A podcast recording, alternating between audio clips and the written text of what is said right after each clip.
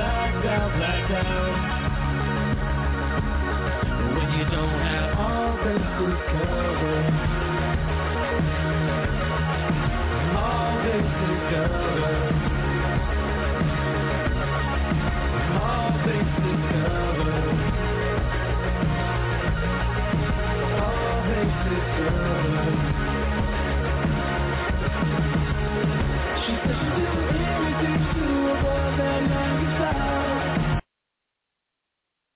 Welcome back to another edition of All Bases Covered. We are here on a Monday night. I think we just got the original crew tonight, Sam. I think it's just you and me uh, kicking things off today. So a bit of a breakaway for the past several weeks uh, as we're going back to uh, just the original two of us, man. Yes, it's Oh, uh, it's uh, It's Friday, isn't it? it's. Friday. It's Friday. You need a you need a producer ASAP. oh well, you know we keep getting added to all of these uh, different platforms. We'll we'll be able to pay for a producer soon enough. Maybe we'll actually get like a real studio. Who you knows? know? Who knows? Possible, possibly, man, possibly. Um, man, it's, it's been a crazy week, dude. It- It's been it just lots of shit happening in the world of sports and outside the world of sports. But another incident, dude, where Dave Chappelle he's performing at the Hollywood Bowl for the Netflix is a Joke Festival, and he gets attacked on stage. You know he's fine, but this dude, I think the dude suffered two broken arms. He got like stomped out by a bunch of people on the Yeah, stage. he got he got stomped out by like cops too, and Yeah. but the thing is, like, he was able to sneak in a fake gun. What they could just as easily been real. Exactly. And I think he had a knife too, didn't he? Said he had a fake gun. I I Okay. I don't I I'm thought he had a fake sure. gun and a fake knife. My thing is, if you slid through security with a fake gun, Right. you could do that with a real one, right? Like, Yeah. what the hell? Easily. Easily. Well, uh, so apparently Dave Chappelle spoke to the suspect backstage. Okay. The he's a young man, he's twenty three years old. His name's Isaiah Lee. Um, and Chappelle asked him why he did it. And basically Isaiah Lee launched into a story about how his grandmother had been forced out of her Brooklyn neighborhood because of gentrification, uh, the publication reported. And apparently his onstage attack was supposed to shed light on her situation, which doesn't make any sense to me at all. Um, But what does that have to do with Dave Chappelle, though? yeah, that's what I would like to know. But apparently, the comedian Dave Chappelle said that Isaiah Lee, who two years ago put out a rap song named after Dave Chappelle, appeared to be slightly mentally ill. So uh, apparently, he's taking medication. His brother, his brother said, but man, yeah, he had he had a this is it. This is a replica handgun with a knife attached to Wow. the gun. Wow. Dude, yeah, the I knife- mean, the, the knife was real. like- The knife was real. The gun was fake, but the knife was real. Yes, exactly. That's pretty crazy. Dude, I just I don't know, man. I I dude, uh, but what is I don't know what this is. All of a sudden, it feels very much like it's open season on comedians that will. I I don't want to blame Will Smith, but I'm going to for a minute because it feels very much like if you don't like what a comedian's saying or you want to get attention for yourself, you're just going to go up on stage and do something. We saw it happen not only at the Oscars with Will Smith and Chris Rock. Then a couple days later, we saw it with Ti and this female comedian. He confronted her on stage and got very verbally abusive with her. Now it's Dave Chappelle getting attacked. I mean, what the fuck is next, man? What what is next? I, I you come to a comedy show, you're there to see the comedians. I fucking hate I hate when I'm at a comedy show and people are blurting shit out. Nobody paid to see you. And, and I hate like the hecklers. I hate the people jumping up on stage. Thankfully, Chappelle wasn't hurt. He was able to make light of it uh, a couple seconds later. But man, like, can you imagine if he'd been seriously hurt and he paid? Not only is, is a great comedian seriously injured, but then you got all the people who paid all this money to come see the show, and you got this asshole going up on stage and attacking people. Yeah, I mean, it could it could have been way worse than it was, right? And and yeah, he Right. made light of the situation after, but God forbid something would have happened to Dave Chappelle, you would be able to see how easy it is to like gang up on a comedian. Now, let's say, uh, again, you know, I, I'm not, I'm not um, going to go ahead and put them in the same category, but let's say you have like, uh, you know, a Mark Wahlberg. He's a pretty, sometimes a funny guy, right? Yeah. He's doing stand up. Now, Mark Wahlberg, uh, you don't want to mess with Mark Wahlberg, man. He's he's ripped. Even at at 50, he's like ripped. You know, Yeah. even if you do try to slap him or hit him or something of that sort, he'll be able to handle himself. Like, at what point do you does the does the buck stop? You know, like uh, these other guys that that uh, that are jumping up on stage and and, and trying these things. Like, and uh, you're right, it does start with with Will Smith because he made it okay to do that. Yeah. He made it okay for uh, a, a star to stand up, go completely ham on on uh, on a comedian, and then suffer no consequences after. Really, Exactly. For applauding him.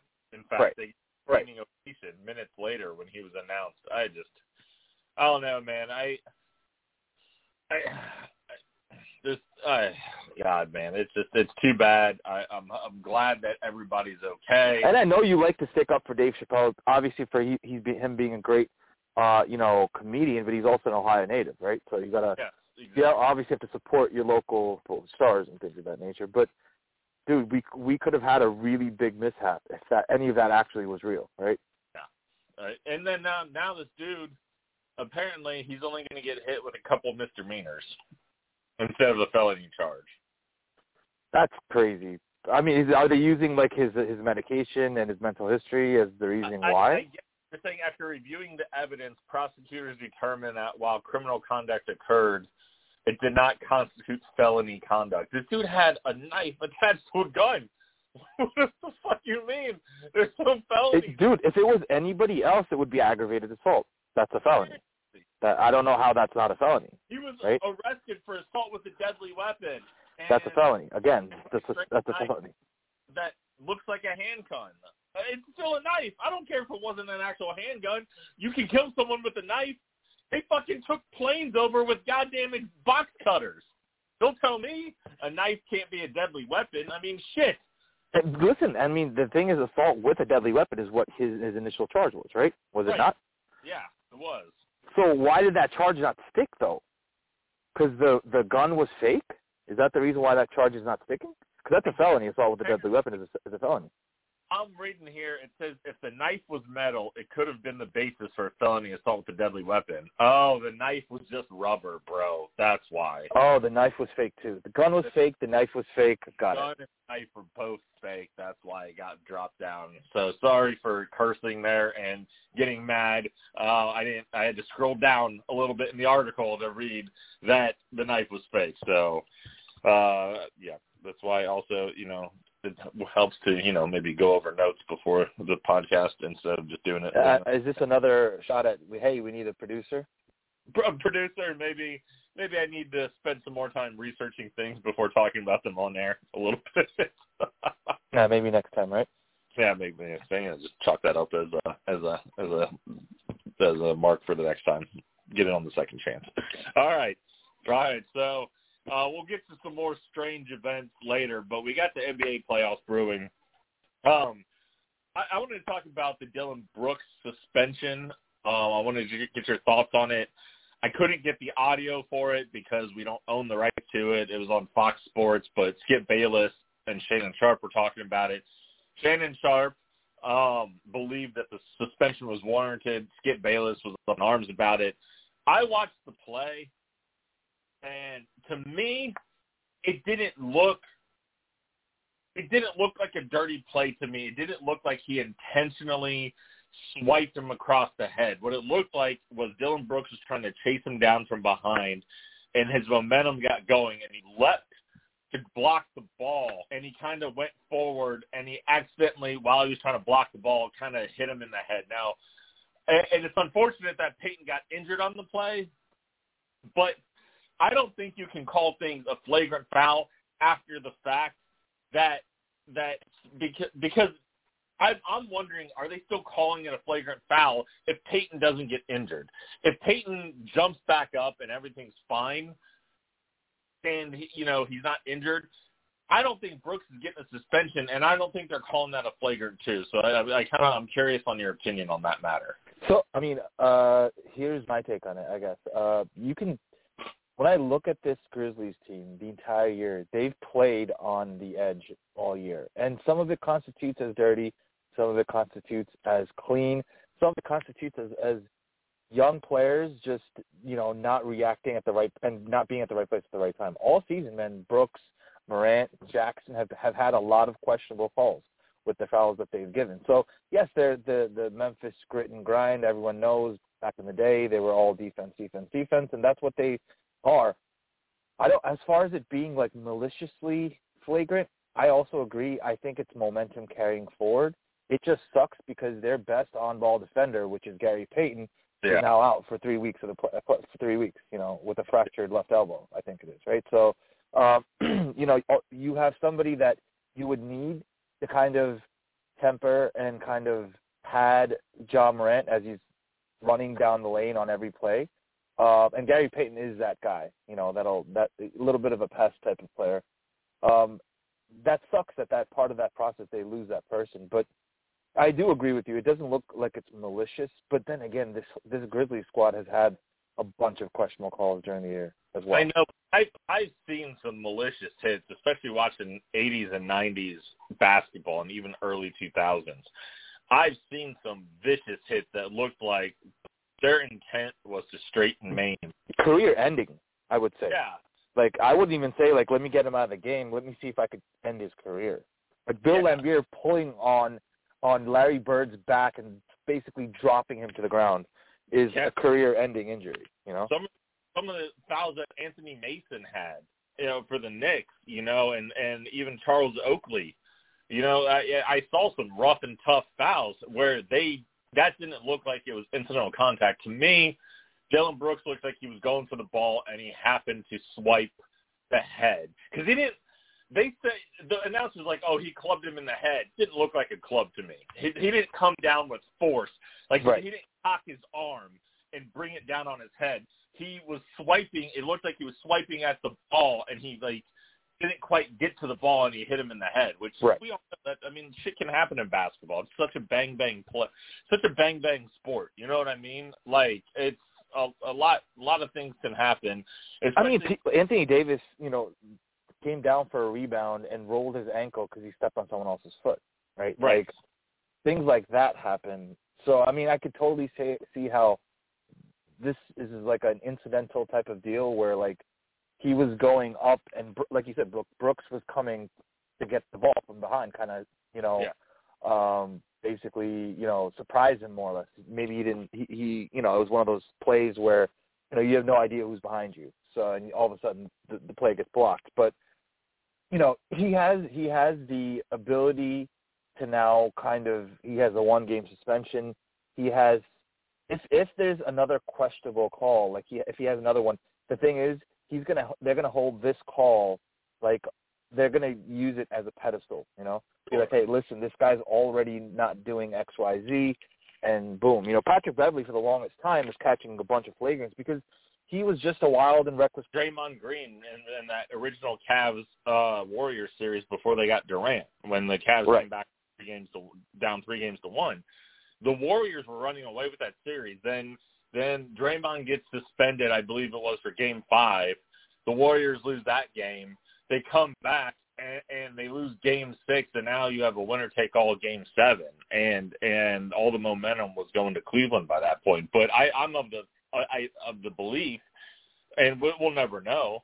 But I'm of the belief that if Draymond doesn't get suspended at all, the Warriors win that series in five or six games easily, and LeBron doesn't get that ring in Cleveland ever. Yeah, it's it's very well possible. I mean, he was an X factor, right, on that squad.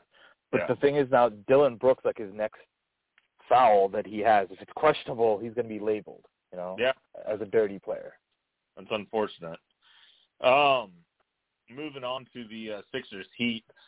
Uh, first, I want to ask you, man. Uh, so the Heat are a good team. We know they're well coached. They, we know they're pretty deep, right? They got a lot of really good players. But can the Heat pull a Pistons and basically win a title this year without a superstar? Do you have? Do you think if they get by the 76ers, they can beat the Bucks or the Celtics in the Eastern Conference Finals and beat whoever comes out of the West.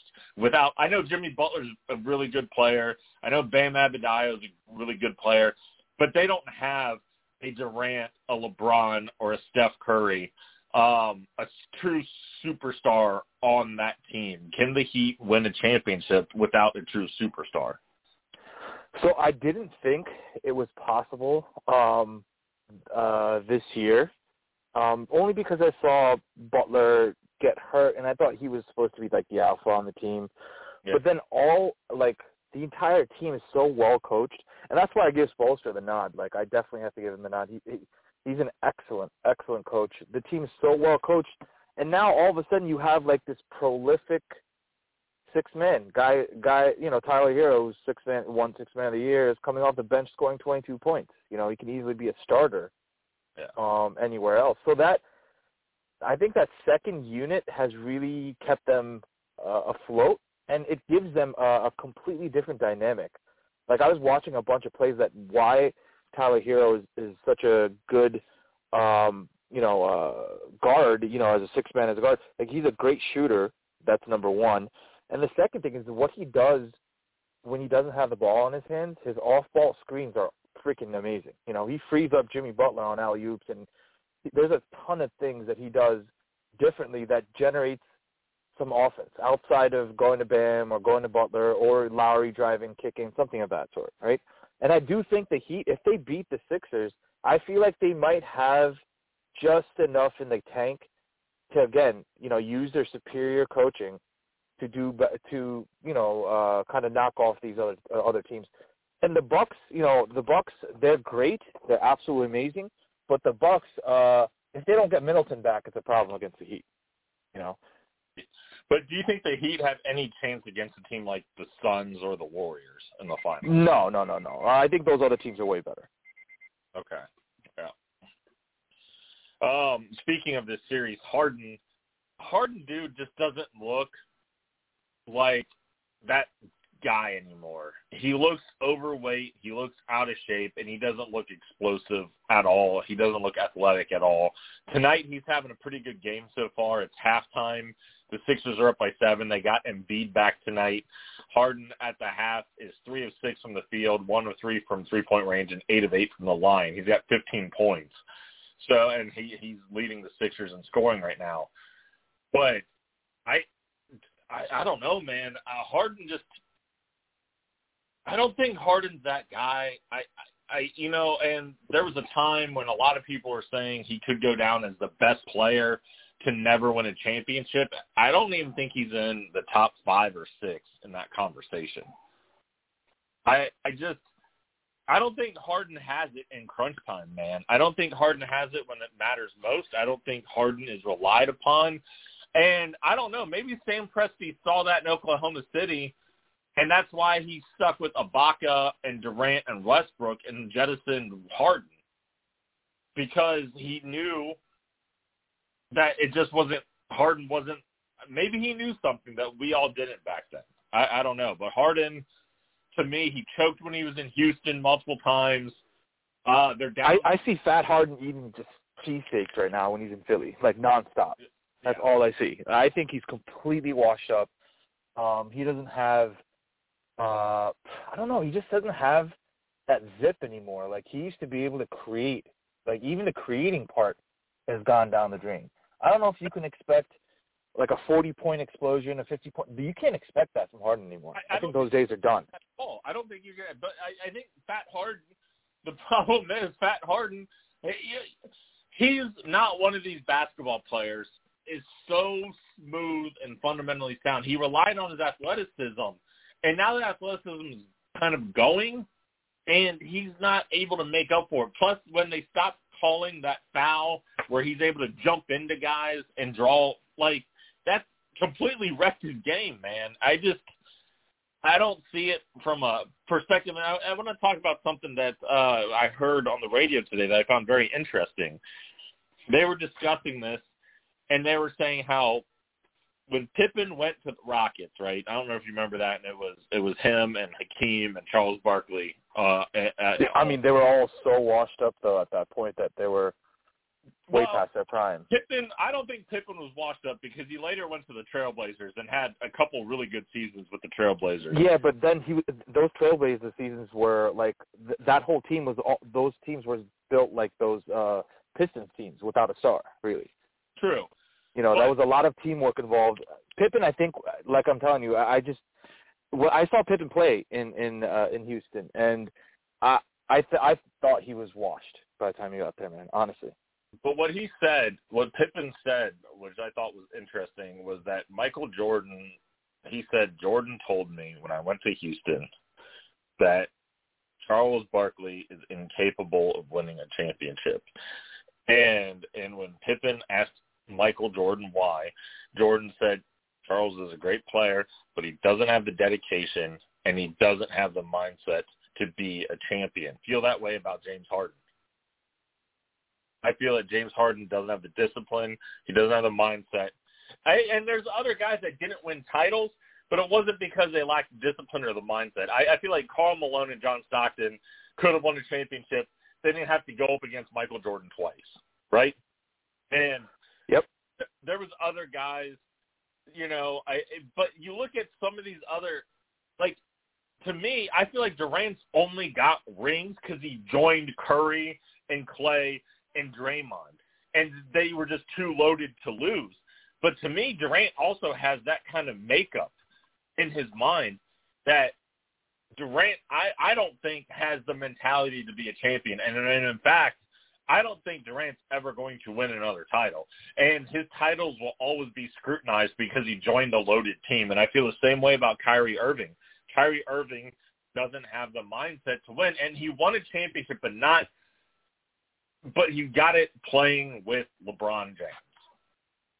So I I don't know, man. I feel like Harden, maybe maybe Embiid is that guy that can kind of carry the Sixers to a championship. But if it has to be Harden, they're they're not getting there, man.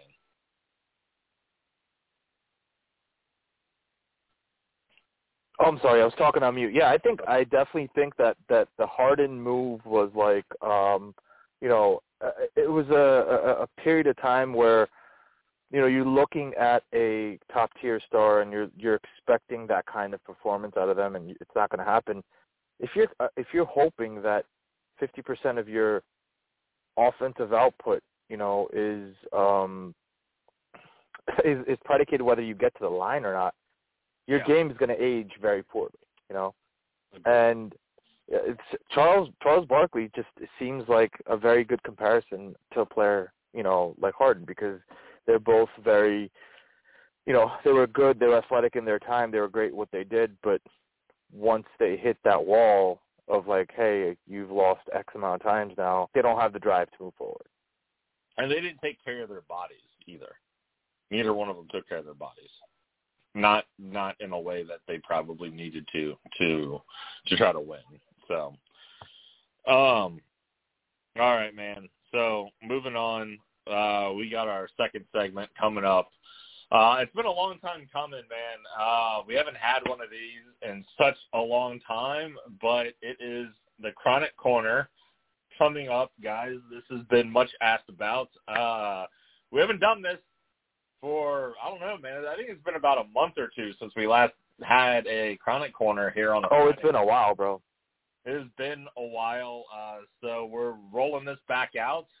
Uh, so here we go with uh, little Cypress Hill as, uh, as Sam gets ready for the newest edition of Chronic Corner.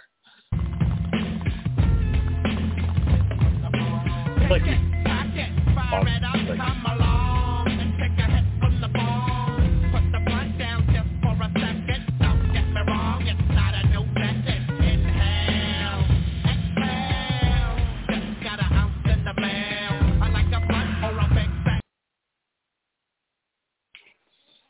what do we got on the corner today, Sam? All right, man. Oh, it Excuse sounds me. like it sounds like you're hitting the chronic corner now.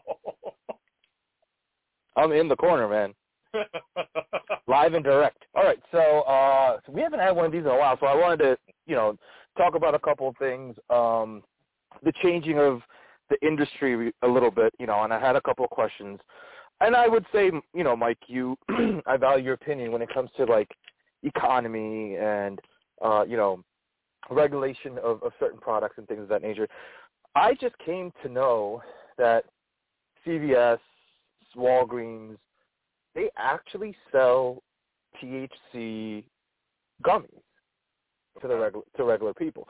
Which I mean, granted, they're hemp THC, which makes it completely different than something that's cannabis, uh, you know, derived from from from cannabis. Um, but it, you know, what do you think as far as the um, the retail aspect of, of, of how people view marijuana nowadays, you know, um, and the active ingredients in there and how much they know about it. Now that it's like, do you see it popping up in a 7-Eleven as far as like you can buy yeah. a single joint at 7-Eleven when you wanted to? I don't know. I don't know if I see it going that far uh, as far as like buying joints at a gas station or like a little quickie mart or something. Well, I mean, the question is why though. I mean, if if cigarette alcohol are are are kind of uh, administered and they're they're kept in check uh, in that manner, well, I don't. Why can't THC be done in the same way?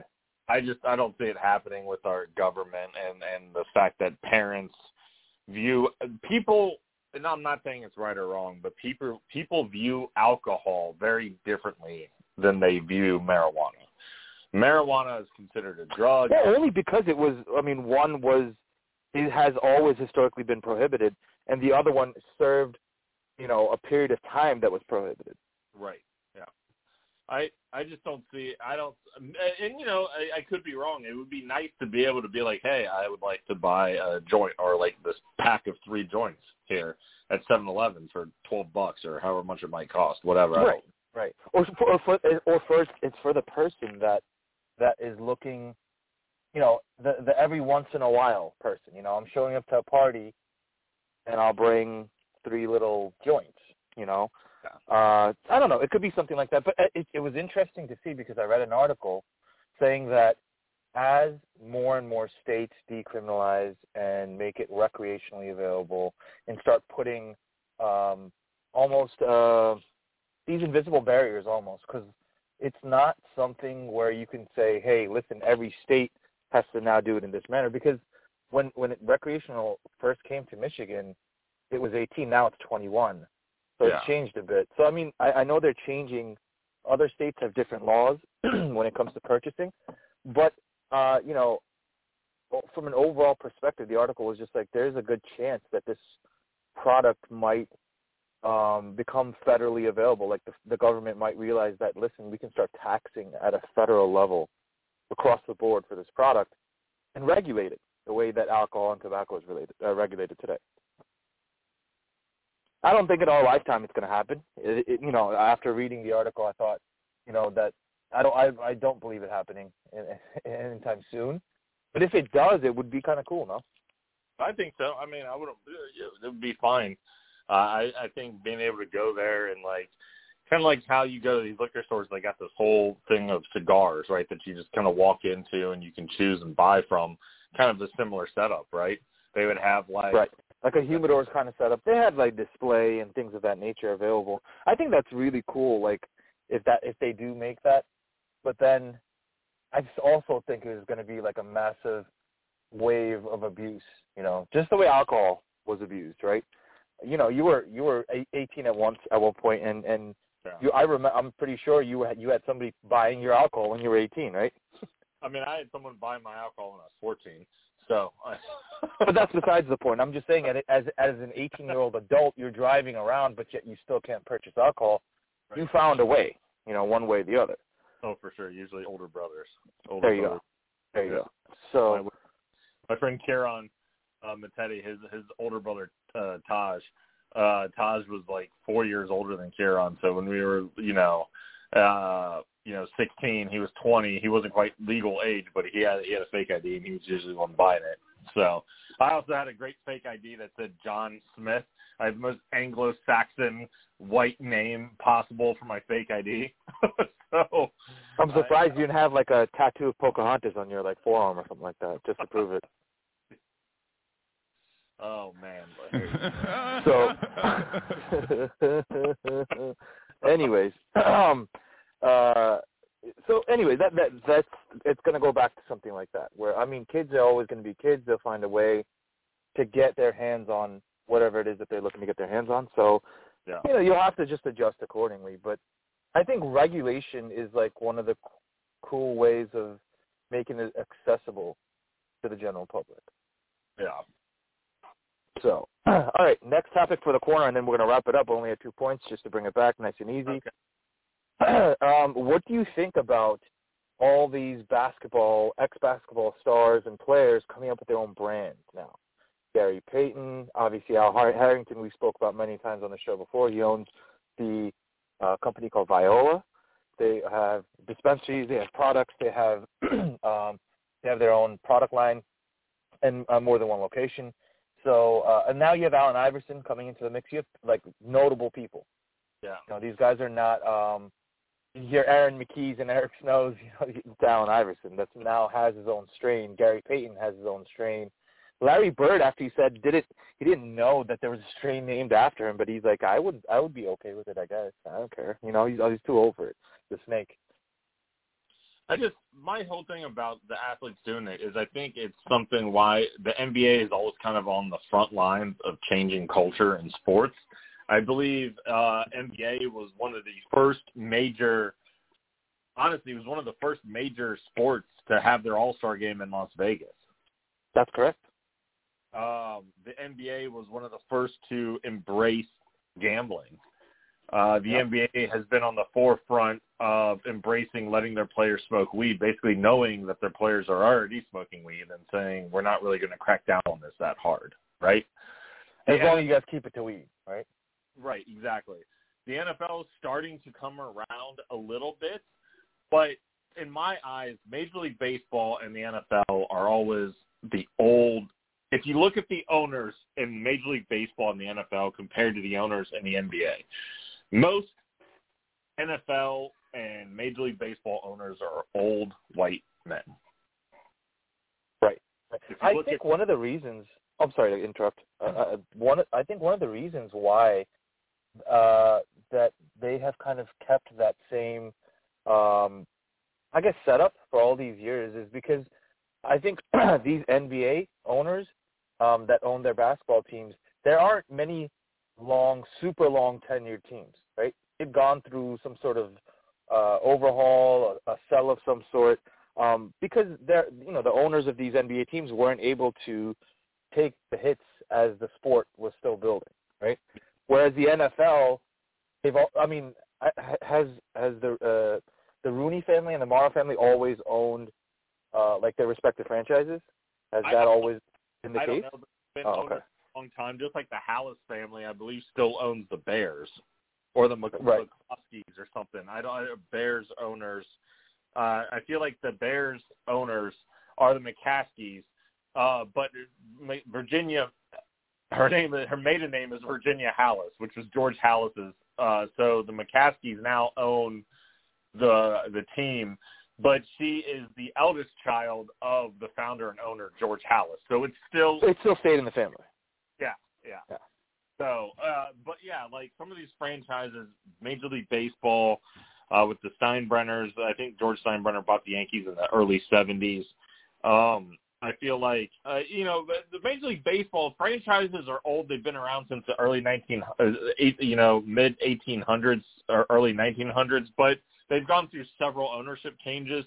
But the NFL, man, you look at the Packers, who have been owned by the basically by the fans, by the people for the longest time. But yeah, uh, uh, Rooney and Morris have owned those franchises for a considerable amount of time. I think Kraft also bought the Patriots relatively recently. I think.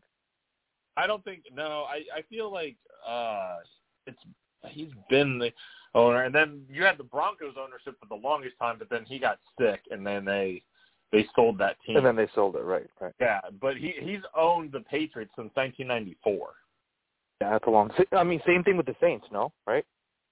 Uh, who was that? that that's Tom Benson or something. Yeah, the Yeah, the Benson family. They own. I think they own the Pelicans and the Saints. yeah. Let's see. Let's see. This is why we need a producer. Well, this is why we need it. Uh, but I'm I'm pulling up the longest tenured owners in sports. Mike Brown is the second oldest, the longest tenured owner, the owner of the Bengals. And then uh, Virginia. Uh, let's see. Oh no, that's that's. Let's see. Sorry, this is longest tenured owners. Sorry. Uh, Bill Bidwell of the Cardinals. He's owned the team for 44 years. Jerry Reinsdorf has owned the White Sox for 35 years. Mike Ilitch, 34 years with the Detroit Red Wings. Virginia McCaskey for 33 years for the Bears. Pat Bowlen, uh, who we were talking about, owned the Broncos for 32 years before he got sick. Reinsdorf has owned the Bulls for 31 years. So Reinsdorf has controlled the White Sox and Bulls for quite some time. Uh, Ed Snider is the current longest, uh, was the longest running owner for the Eagles as he owned the team for 49 years. See, that's that's kind of like. See, I I don't know how many. Like Mark Cuban has not owned the Mavericks Mavericks for 40 years. You know, Oh, no, Uh, yeah. things like that. I don't know how many how many owners now on the NBA side you have that are hitting that 30, 40 year mark. Uh, the only one that's close here, there's two that are, that are Celtics owner? Rich DeVos for the Magic, who's been owner for 25 years. Reinsdorf is at 31 years for the Bulls, and Paul Allen, who's dead now, but I, I Yeah. believe but Blazers. Blazers for 28 years. Yeah.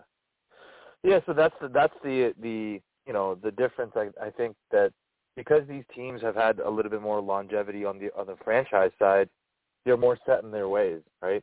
Going back to that uh, comment that we were, ta- you know, the topic we're talking about, how how MLB and NFL is kind of old school, whereas the NBA is a little bit more new money, I guess you could say. Yeah, I would agree with that. Yep. New money. You know, you look at Steve Ballmer, who owns the who owns the Clippers. Right. Right. You know, a lot of these owners I feel are either in their like early fifties or mid fifties or even early sixties, where most of the NFL owners are like 70, 80 years old. Like look at Jerry Jones, Right. you know, Old. and people. So, but yeah, I, I think I think that's why you see more NBA players branching out um, and, and doing this. Is they they they've taken an interest in it and they see it as a good business opportunity. Like Tom Brady would never endorse a marijuana strain. Probably not Tom Brady, probably not Peyton Manning, probably not Drew Brees, uh, but you know maybe Jameis Winston would one day. So who knows? Gronk had his own CBD line when he retired for that one year. that doesn't surprise me in the least. that that you know, that does not surprise me at all. I'm surprised that Rob Gronkowski doesn't have his own tequila company by this time. I think he bought into something. Uh, He I think he has a percentage or something. Yeah. he may very well have. All right, moving on. That's the end of the corner, man. At the end of the corner, all right, let's get some hits in the bong. Uh, another good top the corner segment. We'll give it a couple weeks and then we'll bring it back, man. Hopefully with sponsors. Yeah,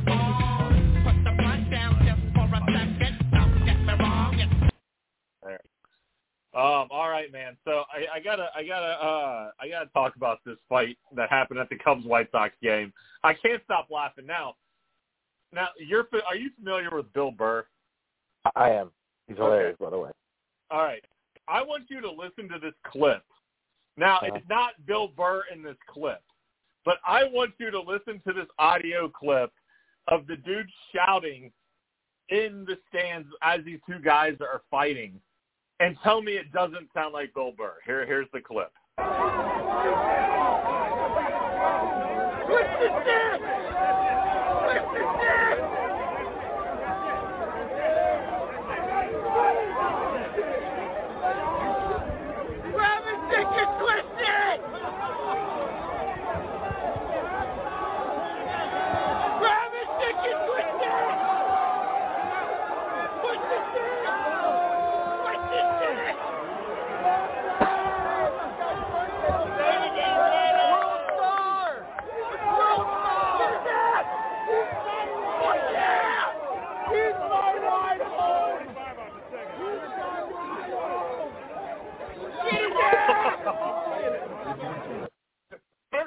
That's hilarious. dissect the audio. You have a guy yelling, "Grab his dick and twist," and then near the end, this dude that's like, "He's my ride home." That's my ride home. and yeah, I, I, I cut it off before it got to that part, but somebody's like, I don't think he's taking you home anymore. And he's like, yeah, yeah, I don't think so either. But the fight was very, I, I, if you see the video clip of it, it's mostly just two guys laying on bleachers holding each other. And then it kind of escalates a little bit more. But I, dude, the dude screaming out, grab his dick and twist it, made me lose my shit. And you can't tell me that doesn't sound like Bill Burr. It it totally sounds like Bill Burr. oh man, uh, That that that kind of uh, entertainment brings um, I don't know, brings fun to the game. I guess it's it's almost like the Suns and Six guy. yeah, man, I, yeah, Suns and six, or no, Suns and four, wasn't it? Sorry, Suns. Yeah, Suns and four, something like that. I don't know what he said. Uh, I also want to get to here is the sign that the apocalypse is upon us now. Is Andrew Wilhoite, an Indiana man who was charged with murdering his cancer-stricken wife as he allegedly used a concrete flower pot to to beat her and then dumped her body over the bridge, won uh, won the primary election as Indiana's GOP candidate. What? That's got to be a joke, right? No. All right. He he was apparently running for the township board, which consists of three members, and only three candidates entered the Republican field. While no one filled, filed to run on the Democratic ticket, Wilhoite garnered 60 vote, votes, which was enough to get him elected in the primary. I can't believe this. That's too much. oh, dude, he killed his wife and in prison won the primary election. Only in America, man. Only in America. The world is coming to an end, dude. All right, so I want to I want to call this out too. Um, is uh, all right, we got possibly a couple guests coming on next week. We have uh, Jason Cameron, um, who uh, is uh, going to try to hop on with us next Friday. Uh, Jason Cameron, uh, he uh, he has his own podcast um, that he he discusses movies, TV, pop culture. Uh, his uh, podcast is known as the Driveway Podcast. Uh, they also talk about sports, so it's very similar to what we do. Uh, his only the only uh, drawback is he unfortunately is a Pittsburgh Steelers fan, uh, but. Uh, Boo. No, I'm just kidding. we are locking down times with him. Uh, I've been in uh, constant uh, con- uh, communication with them. Uh, our other uh, potential guest is Pete uh, Abayeda. Uh, he's thinking about coming on Monday. Um, that uh, being ready by 8 p.m. Eastern Standard Time. Uh, Pete uh, also hosts a podcast um, called the Middle Class Film Podcast. He's a big movie buff. Uh, we'll have him on to kind of discuss uh, discuss movies uh, and different pop culture items and um, uh, things of that nature. So uh, that, we're looking forward to having him on uh, uh, on Monday's show. Uh, we're going to cut out about 15 minutes for him uh, to join on. Uh, and then these guys who all host their own podcasts will heavily promote not only their appearance on the All Bases Covered podcast, but uh, our show as well. So uh, it's going to be uh, really fun getting some of these guests on. Uh, the last guy that I'm trying to get on uh, that I've been in communication with, uh, hopefully maybe not next week, but uh, for the following week or so, his name is Carl Darden. Um, he is host of Navy Sports Central uh, and also used to coach at the Naval Academy for the, their football team. So he Oh brings wow. About of, uh, and he also played for Navy, so he brings a lot of insight of what it's like to be an athlete at a service academy, as well as uh, bringing uh, in-depth look at how NIL is changing the game and and how uh, some of these, um, uh, you know, schools like uh, Army, Navy, Air Force, how they can compete in the changing world of college sports. So uh, a couple preview of our guests that we'll be having on here in the future. So uh, exciting things happening here at All Bases Covered, man. We're starting to grow. Uh, we are really starting to get uh, out there on a lot of different platforms. And I want to say that uh, our last show that we did on Monday has now garnered 5,700 downloads. So thank Pretty you guys. good. Pretty good. Thank you. Thank you, everyone. Yes. Um. All right. Let's get to uh, our segment three, man, because UFC. Th- this is big. Uh, big news now is. Uh, yeah, he just got stripped.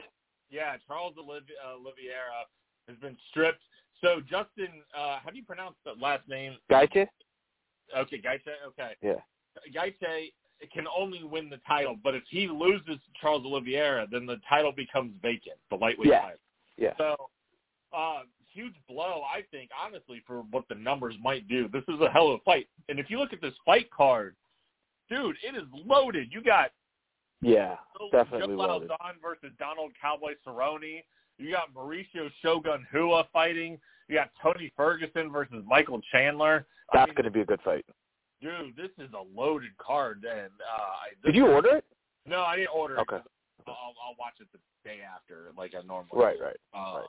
But man, it's it's a loaded card. This, this is going to be a fun a fun card to watch, I think. And looking, uh, I don't I don't know what 275 is, how it compares, but man, there's I mean, because I honestly, I, I looked at UFC 273, and that one didn't really knock my socks off. That was the zombie. That was the Korean zombie, uh, Chan Sung Jung versus Alexander Volkanovski. And if you looked at the undercard, there wasn't a lot of really The week. It was a week undercard. It was a pretty weak undercard, uh, even though Gilbert Burns did fight on the undercard. But man, this this undercard uh, is loaded, so I, I am looking forward to this fight. Any predictions, man? Uh, do you think I Gaethje has he's been on a bit of a hot streak, hasn't he? I thought Well, yeah, he's got the win. He's got the win uh, against uh, Chandler, and which was like a fight of the year candidate. Um, but uh, you know, I think this whole scenario happened. This is the first time ever, actually, that a champion's been stripped for not being able to make weight. I don't think it is. I feel No, I, I, I'm, I just, I'm, I was looking it up today, and and it, I think it's the first time in history, like they were saying. So, I'm just going to take a quick look. I use the Score app. I don't know what you use. Um, to get Uh, your news. I usually Twitter and ESPN. Yep. So uh, Oliveira is the first UFC champion to lose their belt on the scales. wow. Okay. Yep. Okay. And he So he's had a history of of, of uh, you know struggle cutting weight. You know, you know going into his fights, but like, dude, I mean, Gaethje That's- never never misses weight, man, ever. That tells me though, if you're struggling to get to 155 and he missed it by half a pound, maybe it's time for him to bump up in weight. It might Yeah, see that's the that's the other issue of, I've always had with like fighters, like wanting to be the bigger guy in a lighter division.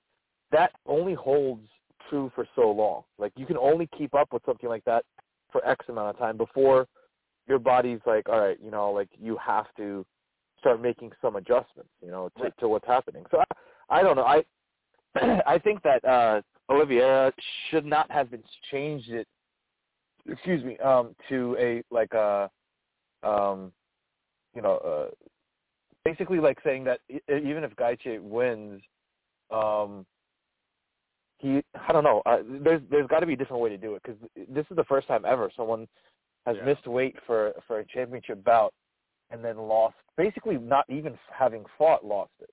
Like even if he wins against Gaethje, I don't think he wins his belt, right? right. Yeah. So he's got to take the next guy on to win it, and that's if he gets it, the next one. that's right? if he Who gets, knows? he might have to go down the pecking order a little. Exactly. He might have to start again building up steam against top five, you know, uh, fighters in his division. I think this gives Conor McGregor a way into the division too, bro. As, as, as sad as it sounds, um, it's something that again will generate views, right? It'll it'll uh, bump up uh, your pay per views are going to be McGregor's on it, right? So I don't know.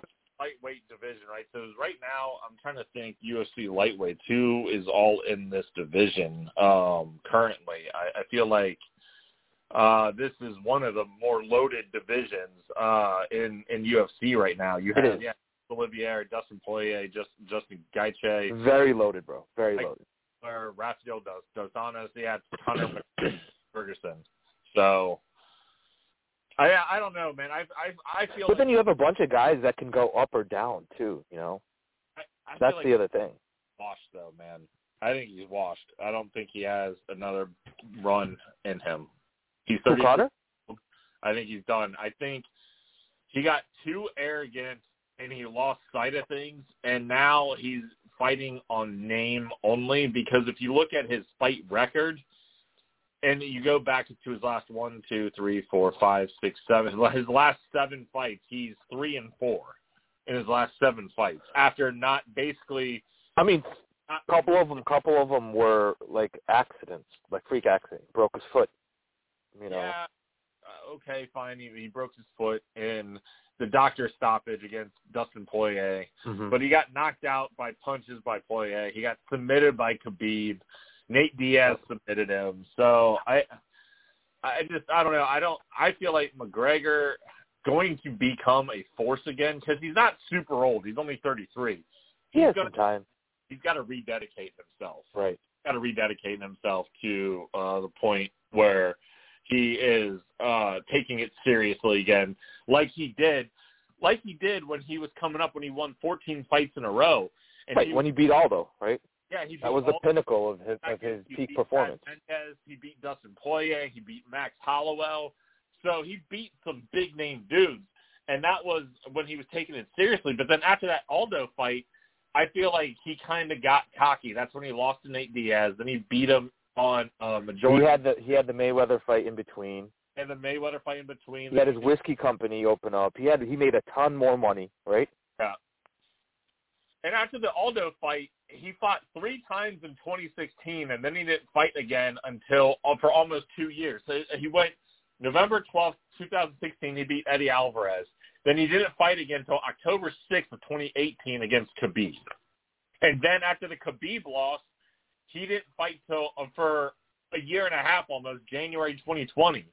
Then he took another year off when he lost to Dustin Poirier and then he fought it last. He last fought July of 2021. So, if you look at this, he was fighting when he won 14 fights in a row. He was typically fighting three, two to two to three times a year, and then from 2016, he's fought. He's fought four times in four years.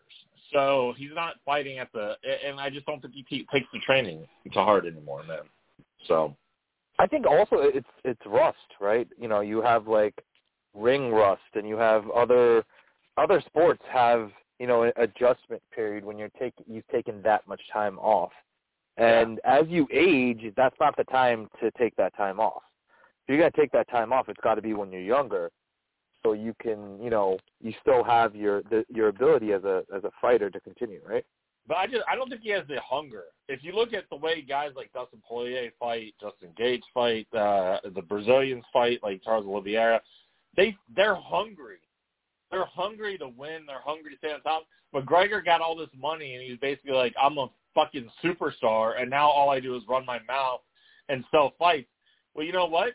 You're not a WWE superstar. You can't just run your mouth and sell pay per views and then still be a star because the outcomes are predetermined. You still got to fucking back it up. It's put up or shut up in the UFC. And McGregor, he he doesn't put it up anymore. So now he See, that's that's what I'm I, like. I see like a trajectory of of um him not doing well and then going to a lesser promotion and trying to still drum up, you know, the same type of popularity. yeah. And then, you know, don't be surprised if I say this, but like I'll, at some point you'll start seeing crossover, like UFC guys try to go into wrestling. You know? well, they already are in AEW. Right, right. But it'll it'll become like WWE and like, you know, maybe a higher uh, platform of some sort. Well, they tried. WWE tried to do it with Cain Velasquez. Right, and then he had this whole thing with the the He did, but he also failed miserably at WWE. He just wasn't entertaining. He wasn't. He wasn't skillful in that arena. Um, yeah. But I, I would see McGregor probably uh doing better than Velasquez. You know? Probably. Um, uh, as an entertainer, I think he's Yeah. better. I think So, so. I think that part is. I could say I could say that hey, it's a possibility that this Yeah. guy might actually do well in a different sport completely. yeah. So But uh, before we get to WWE's Backlash, which I think is going to just be a shit pay per view, I'm waiting for Double or Nothing uh, AEW at the end of the month. yeah, everyone's Dynasty- waiting for that actually. Our Dynasty Fantasy team is fucking. It's all right. So some shit's gone down. Okay, in this league that we're in. Okay, we had two more dudes drop out. Okay. Are you kidding me? So now, like, there's like four teams that are up for sale, pretty much. Five teams up for sale right now. What's the point? So what we're doing now, what's been discussed, because people have already paid, is we're basically going to bring in five new teams, confirm payment, then we're dropping all players and doing a complete redraft. No. So all of our picks for the rookie draft are done. Are done. We had we had five first round picks, but but we've lost too many teams. That's too many players back in the back in the fucking pool, right? And it's just easier to do a complete redraft. So that's what's going to happen. Apparently, so what? I, this one guy that's in the league, his name is Dallas Jones. Apparently, is friends with the guy Huss, who was accused of scamming people, and, and Huss posted a long message in the chat, and everybody's kind of like, yeah, yeah, whatever, bullshit. We didn't really take it, but one of the guys says that basically what Huss did, and, and this is t- more believable than his bullshit excuse, is that he created these leagues, he took the buy-ins, he wrote them down as personal donations in his own 501c, bringing down his own taxes and funding his his personal charity at the same time. So it's like uh fraud on top of fraud on top of fraud, right? Yeah. They, and what his explanation is, you know, oh, I never defrauded anybody. I, I've been uh, working with Sleeper Wire and blah blah blah blah blah. Anyways, nobody was really buying that shit, and because, and I'll say this: the timing of this startup league has been terrible from the jump. Basically, we started this league up two weeks to go in the NFL regular season. This is when the draft started, right? Okay. Right. So we did a whole draft. Free agency hadn't happened. The NFL draft hadn't happened. Okay?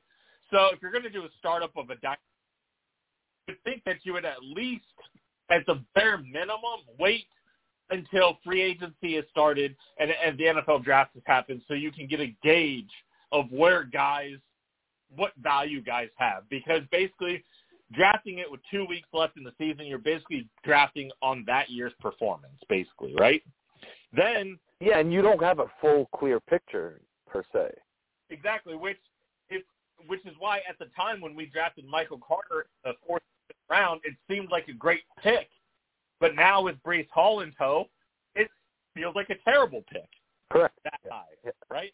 Right. And, and so I, I don't know. I, I, to me, we had a shit draft, and then we we wheeled and dealed. Yeah, bro, our trading was amazing. That's what I that's what I was Yeah. yeah, it was you did a great job with those trades. the trades were amazing, but I felt like the overall depth of our roster because I was basing it on what could be, but not knowing who's going to sign where and what draft we going to like Ke'Shawn Vaughn or Rashad or what yeah Ke'Shawn Vaughn who we took in the tenth round. That seemed like a steal when Ronald Jones and Fournette were both free agents, and it didn't seem like they were going to re-sign. And now Yeah. now now it's a terrible deal because Tampa not only brought that for Fournette, but they drafted a running back, I think, in the third round. Correct. And that running back is now saying that he plans to be the starter. Yeah. So Ke'Shawn Vaughn, all of a sudden, huh, fucking toast.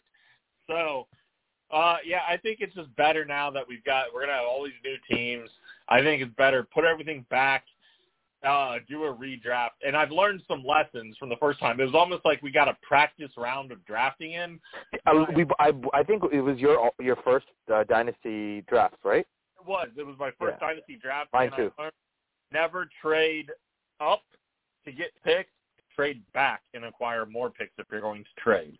So like, trade down, don't trade up. And we, because we, you know, I I thought it was a shrewd move grabbing Burrow than than trading our middle round picks, the middle round picks to to come back into the first round to grab Justin Jefferson. That seemed like a shrewd move.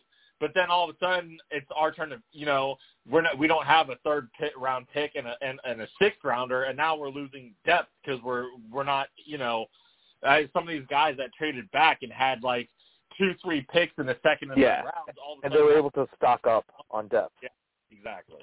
So I think I, I well, you know, I'm I'm sad that we're going to lose those first round picks, but at the same time, I guess we get a a, a clean slate for now for um, you know, a brand new draft. Really. yes, yeah. So and but man, that started. When is that draft happening? I don't know yet because we we got to fill the league first. But that that shit took like three weeks. That startup draft. Exactly, exactly. Fuck, man, that thing took. we might be we might be uh, uh, having the draft right, you know, like wrapping up, probably Yeah. I think in August at the Yeah, rate that it's going. That shit took fucking forever. I was like, guys. And then we're gonna pick someone in August, and that person's gonna have like a torn ACL in in in, in minicamp or something like that, or whatever. And that's it. You know, that sucks. See, again, timing is gonna be bad.